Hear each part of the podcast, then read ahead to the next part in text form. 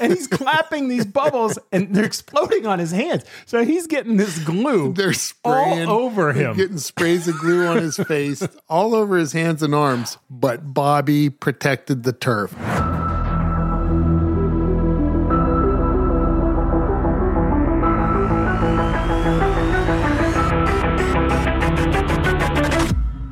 So, why would two guys leave comfortable jobs, move across the country, and start a business in an industry they don't know, a place they don't know? And could it be successful? We're Dale and Brian Karmie. Join us as we share our story and inspire you to become people of impact. Welcome to the Impact Without Limits podcast.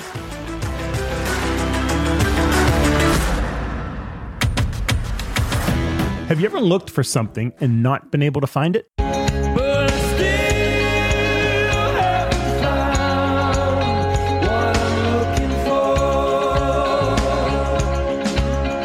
Welcome back to the Impact Without Limits podcast. This is Dale Karmie sitting here in Louisville, Ohio with my brother Brian. Hey, everybody, welcome back. We are in our recording studio with our own mics. All kinds of new stuff going on here. If we sound new, a little new different, soundboard. We've done a couple episodes with the new board, yeah. but still want to talk about it. so um, we- we'll get to that question. Uh, but yes, I, I've still struggled finding some stuff. We'll talk about that in a little bit. So where we're at, we've launched SportsGrass, and it was kind of neat. Right on the heels of launching our SportsGrass brand, we landed another field. Yeah, and this field came out of a relationship. Um, we had talked about a playground company there in Albuquerque that we had, you know, really helped us come up with the idea for playground grass, or, or gave us a question of, "Hey, can't you put this underneath the equipment?" and, and started us in the playground. And Yeah. now here they are helping kind of kick off sports grass. We had had a couple big projects. Yeah, be careful. Don't give them too much credit. I don't want them coming back. well, They they posed the questions. We Yes. provided the solution. That is correct. And in this case, they said, Hey, we saw you did some other big fields. Can you help us with a field in Texas? And it was in Lubbock, Texas. And it was a, I think it's called Miracle Baseball Yeah. Field. And it was a special needs field. So uh, turf is obvi- often a choice, a surface of choice for them.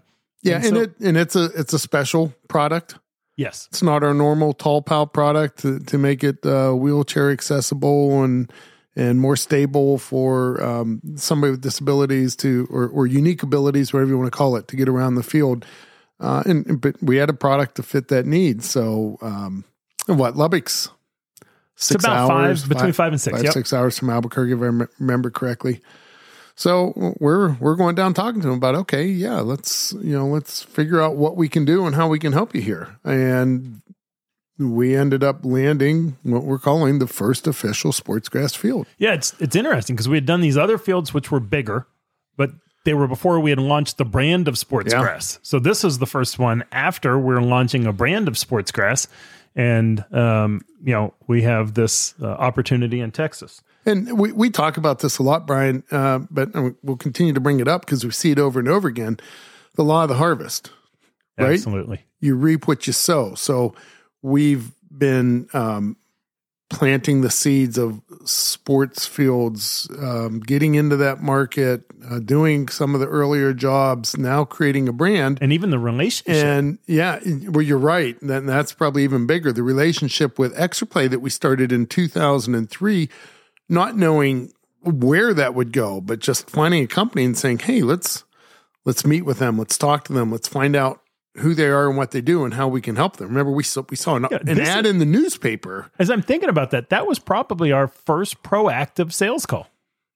We saw look- an ad in a newspaper, into. right? Or not Yeah, an ad, an article. an article in a newspaper, and we're like, About this hey, company that sells playground this company is only 20 minutes away. They sell playgrounds. We have turf. Let's talk to them. and we didn't have playground grass. We just No. had turf. And but we started a conversation, and that conversation led us to the idea. And again, Ty was developing; he develops playground grass in Florida, but those conversations led to it. Yeah. And yeah, And we are. so seeds we're planting, we didn't even really realize what we're planting in 2003 are now coming back to harvest in 2000, the end of 2006, beginning of 2007. Our chickens were coming home to roost. Is that what you call Wait, it? no, I think that's that's different. That's different. But there, there was something. Speaking of chickens coming home to roost, Yeah. I think wasn't there a, a speeding ticket or Well, something that happened on yeah, this so- project? Yeah, I'm, I appreciate you bringing that up, Brian. I love Well, talking you're, about. you're lucky Lori stepped out of the room. But Oh, I- trust me, she found out. is this a foreshadowing moment? Yes, it is. So here's what happened. We and and I'm getting ahead of the story. We'll fill it in, but we made one of our trips down to Lubbock to view the field and do things. And this is one of our return trips. It might have been after we um, have issues with the base, which we're going to talk about in a minute. But we're driving across the panhandle of Texas. There's nothing. It was the middle of the night, right? No traffic anywhere. We're going across a highway. I don't know how fast I was going, probably 80, 85 miles per hour. oh, easy, easy. And all of a sudden, the you see the lights, and it's like, oh. So I get uh, I get pulled over. I was not able to sweet talk my way out of the ticket. I got a ticket. And this is the foreshadowing moment. But it leads to me being detained at customs, trying to get back into the country a couple years in the future. Okay, so you're telling it just not the full I'm story. not telling the full You're story. just giving the the Cliff and the Dale's notes version. yes, the Dale's notes. yeah, yeah. So yeah, there was for a period of time a warrant out for my arrest. So, public service announcement, kids out there, if you get a speeding ticket, pay it because it's going to find you. It may be when you least expect I it. did pay and you're just trying to get home. They just didn't receive it. Okay. Oh. so you paid it on time? Yeah, I mailed it. Uh, okay. Listen, listen here, Mister. Hey, you don't I have to- wrote you don't out the to- check. You don't have to convince me. I wrote out the It's check. okay. I put it in an envelope. Listen, I stamped it, and I had Lori's sister Jackie drop it off in the mailbox. oh, mailbox. we're pointing fingers, folks. she dropped it off. I Jackie, if believe you're her. listening, I apologize. The fingers I'm pointing oh are goodness. squarely at the U.S. Postal Service or the inept little podunk police station Oh, that boy. pulled me over in the first oh, place. Oh, when you're backed into a corner, you come out lashing at everything. Uh, it's fun. We're having fun with that, but it is uh, it is a funny story. At this point, it was just a ticket. Somehow Dale didn't notice that money didn't come out of his checking account because you balance That the is a, checking. that is a true statement. that, and That, every month you're meticulous. no, no, you're how. no. But anyway, I ran I ran my personal finances finances much like we ran the business. If there's there- money in the money in account, the we can live for another day. listen, that is an awful way to run both your business and your personal finances. But if you're running young fast bear enough, is another thing you should never do, says Papa Bernstein Bear. All right. So back to the story. That speeding ticket was just kind of a little side note I had to get in there. But this was, uh, you know, I, I remember we made one trip down there thinking we were going to install and we couldn't. Well, yeah, we we're we're doing a sports field. Um, we had to do the base. Doing the base on a sports field is a little bit bigger than what we felt we could get our arms around. So there was another contractor involved that that was being hired, I think, by the city of Lubbock or whoever did this, that was preparing the base. So they got that done. We were coming down for the install, and we get there and we're walking on this base, and it's like, okay, we we've got a problem it was not well done. It was not even. Um, some of it might not have been the right stone. I know they had some of the 57s up at the surface, and There were some gaps on the boards. yeah, it, we're, we're just like we can't install over this. Uh, again, the thing we've repeated multiple times: foundation. If you don't have a good foundation, you can't build on it. Um, the base is the foundation of a field, so we rejected it, and and that's hard to do because there's multiple things at play here. There is our time and our effort to load up a crew to drive the six hours down to Lubbock, Texas, to get a hotel, to stay in the hotel, to go to the job, ready to do the job, and you can't do the work. Well, we still got to pay the guys. We still had to pay for the hotel. We still had to pay for the gas.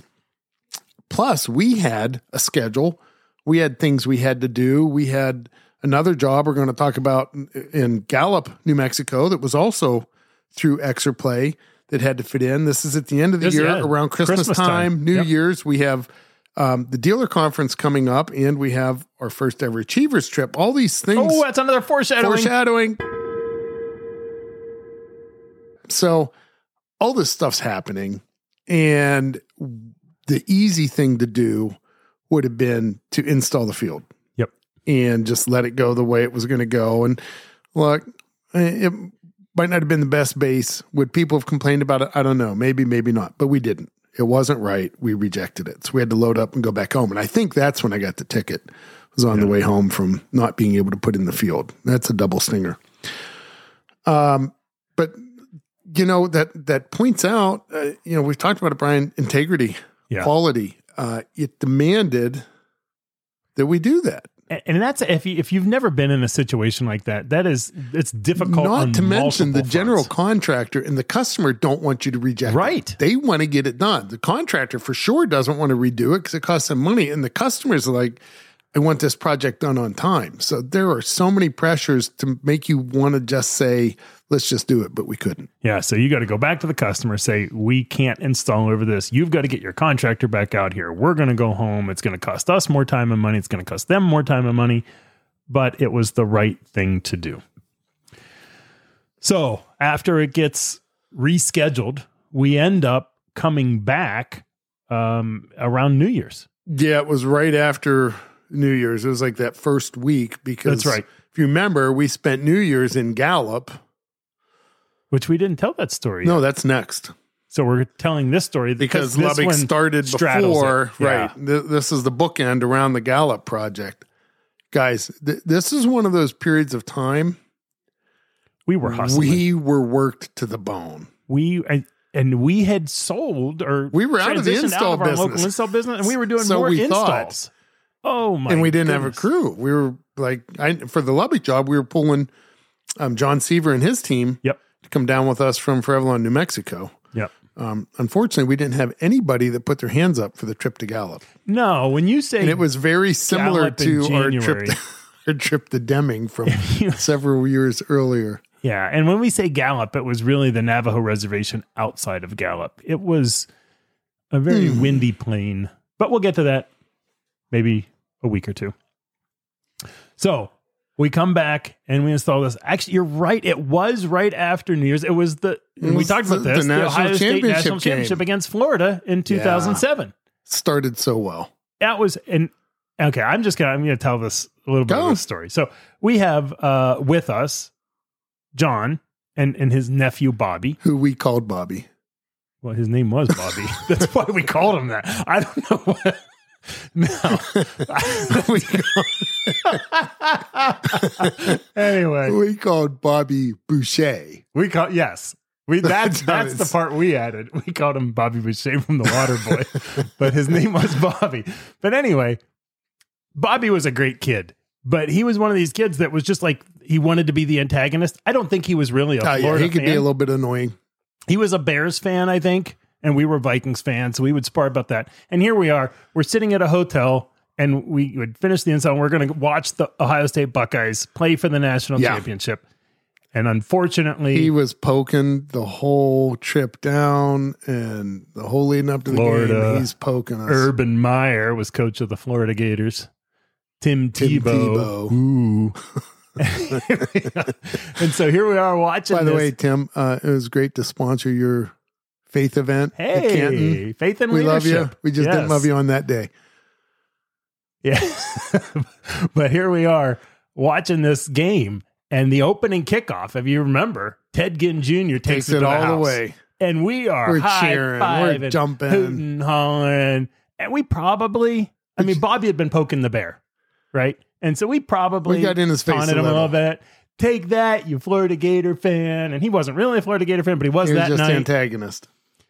Unfortunately, that was the last time we celebrated as Buckeye fans that night. It was- Now, it ended very quickly when I think Ted Ginn hurt himself on the celebration after the kickoff return, like popped his hamstring and he went out. you know, there's a it pattern went downhill from of there. Buckeyes receivers getting hurt and missing the big games. And, Yeah. oh, it's such. we don't want to go there. No, we're not going to talk about that. But anyway, that was uh, we got so mad at Bobby by halftime. He went to his bedroom to watch the rest of the game. I mean, I think we were borderline ready to choke him out. well, he was, yeah, it was not a pretty sight. So we installed this project, and there there are a couple stories from this Oh, project. One, and so this this project we often did our mechanical seams and you know bead glue, and this one we had to glue the entire seam. Yeah, And so we we used we used the glue. We can we, we say Yeah, the we name of the glue, name. right? The glue was called Nordot. it is a great glue. It it sticks It to sticks. everything. Yeah. So this stuff has and there is nothing that cuts it. You can't Not gasoline. gasoline, turpentine. It doesn't matter. There's no solvent that cuts this glue. When it sticks, it, It sticks. sticks. and it has kind of the consistency of honey. Yeah, And so you pour this stuff out, like a thick honey. and I. What happens when you smell Nordot? You get high. yes, we, you do. we called it Yes, the Nordot high. You do get the Nordot high, but you also get heartburn. You definitely. I, that's the only thing. The only, was- you smell it, and it somehow it gives you heartburn. Yeah, you get heartburn, but you get loopy. you get so loopy, you don't even remember you have heartburn. Oh boy. anyway, We so- call it the Nordot high. yes, that is true. But we're we're working on this field, and we have to glue these seams. So if, if it, and I not to get too technical, but just so you understand, you put out this tape. We call it seam tape. It's just paper. It's about a foot wide, and you put it underneath the seams, and you pour this honey substance on, and then you take, Take a a trowel. trowel. It's a notched trowel that you like spread right. But when you're spreading with the trowel and you lift, because this is thick like honey, Imagine it's honey. stuff kind of pulls up almost like a sheet of that liquid material. And in Lubbock, it happened to be very windy that day. My guess is it's probably very often windy in Lubbock because it was wide open and plains. And so when you pull that um, trowel up and the wind blows, it's like a bubble machine. it was. It was very much like a bubble. And the because the problem with the consistency of these bubbles, we're not talking little bubbles. no, We get like bubbles the size twice of your the size head. of our head. twice the size. They're big. They're giant bubbles, but they're not just bubbles. They're bubbles of glue, of glue. of a glue that you can't get off of stuff. that if they land on the turf, they're going to stain and stick to and cause problems with the turf. And we we're sitting here, we're doing the trowel work. Yes. So we have these trowels full of glue in our hand, and we see these bubbles, and we're like, "Oh, Oh, my goodness. no!" And we can't go get them. We're holding these trowels, so we're like, "Bobby, Bobby, pop the bubbles. get bubbles. the bubbles, Don't get the do not bubbles." let the bubbles touch the ground. And so Bobby, being an industrious young chap, decides to go chase these bubbles down, but he does, he starts He starts clapping them. cla- bubbles, and he's clapping these bubbles, and they're exploding on his hands. So he's getting this glue They're spraying all over him. getting sprays of glue on his face, all over his hands and arms. But Bobby protected the turf. Bobby saved the turf. I don't know. He saved the day. I don't know if any of the bubbles land. If, if they landed on the turf, we didn't see it. no, He was clapping bubbles left and right. it's just like bubbles.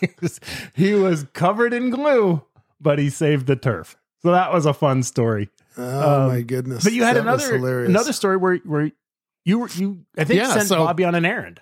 Well, so so we're we're working right. We're putting a seam together. You're rolling the edge of the grass back. You're cutting the edges, trimming them so they fit, laying them back down. And sometimes you you work in one area, then you get called off and you go somewhere else. And I had, I'm pretty sure it was my knife when I was cutting, and uh, I had set it down.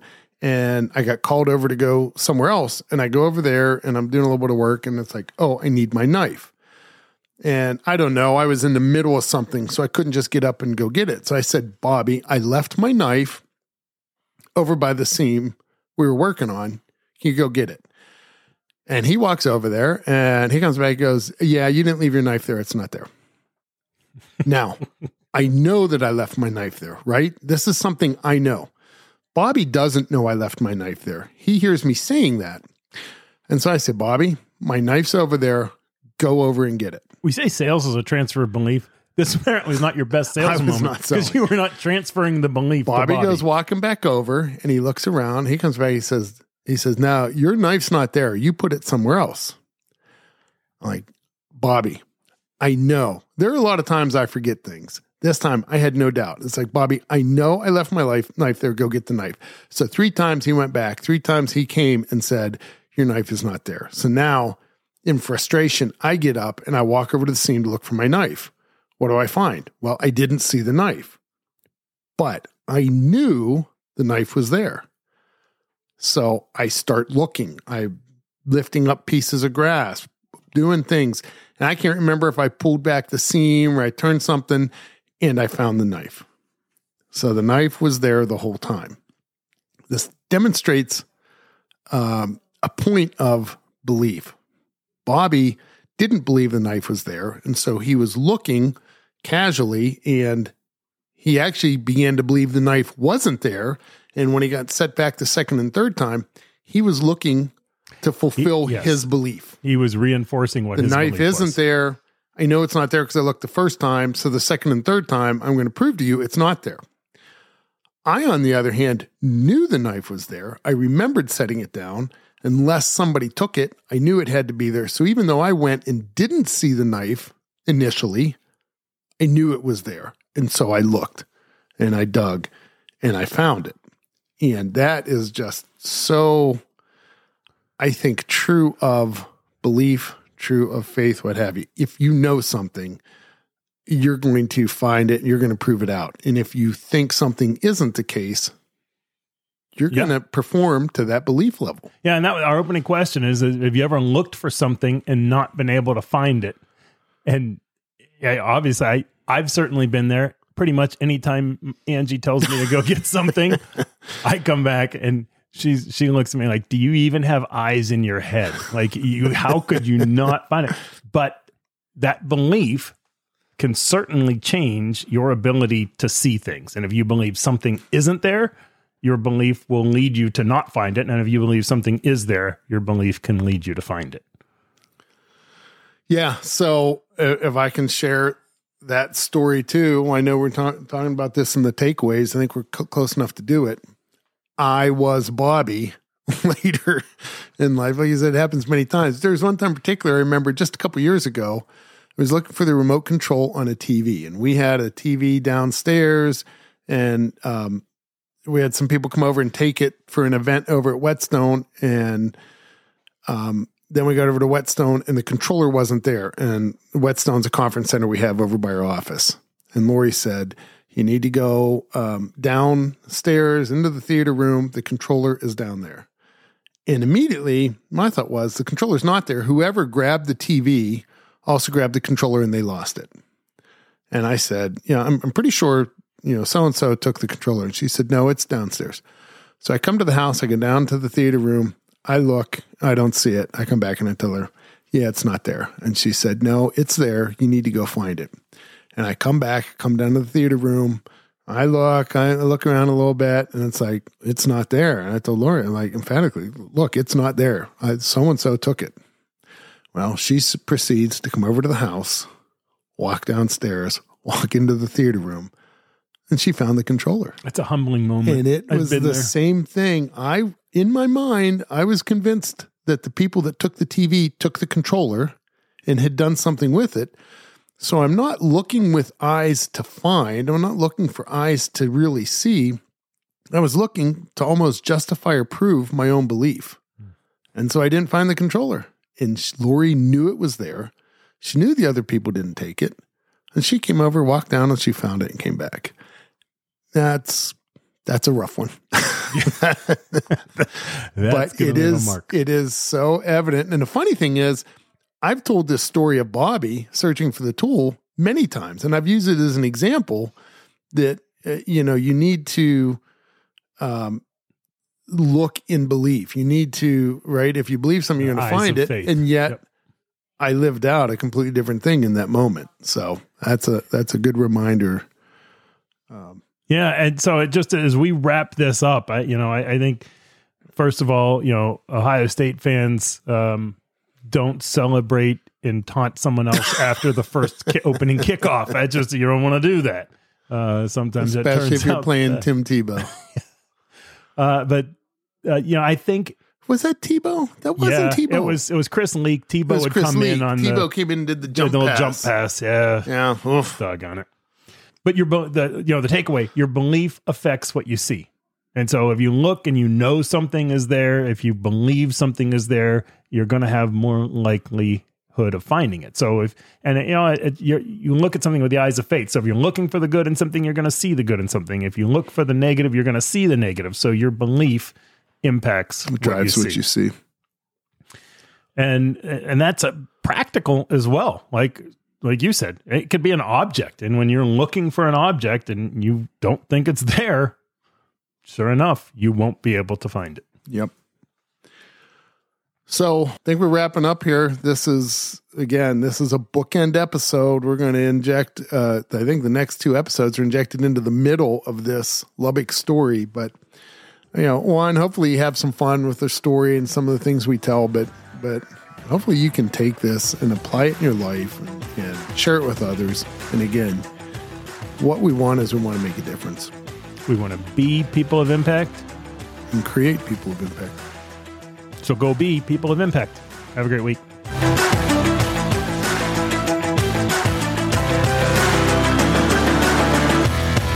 This is the Fred Karmie reminding you that faith looks up, hope looks ahead, and love looks all around to see whom it can help. Good day.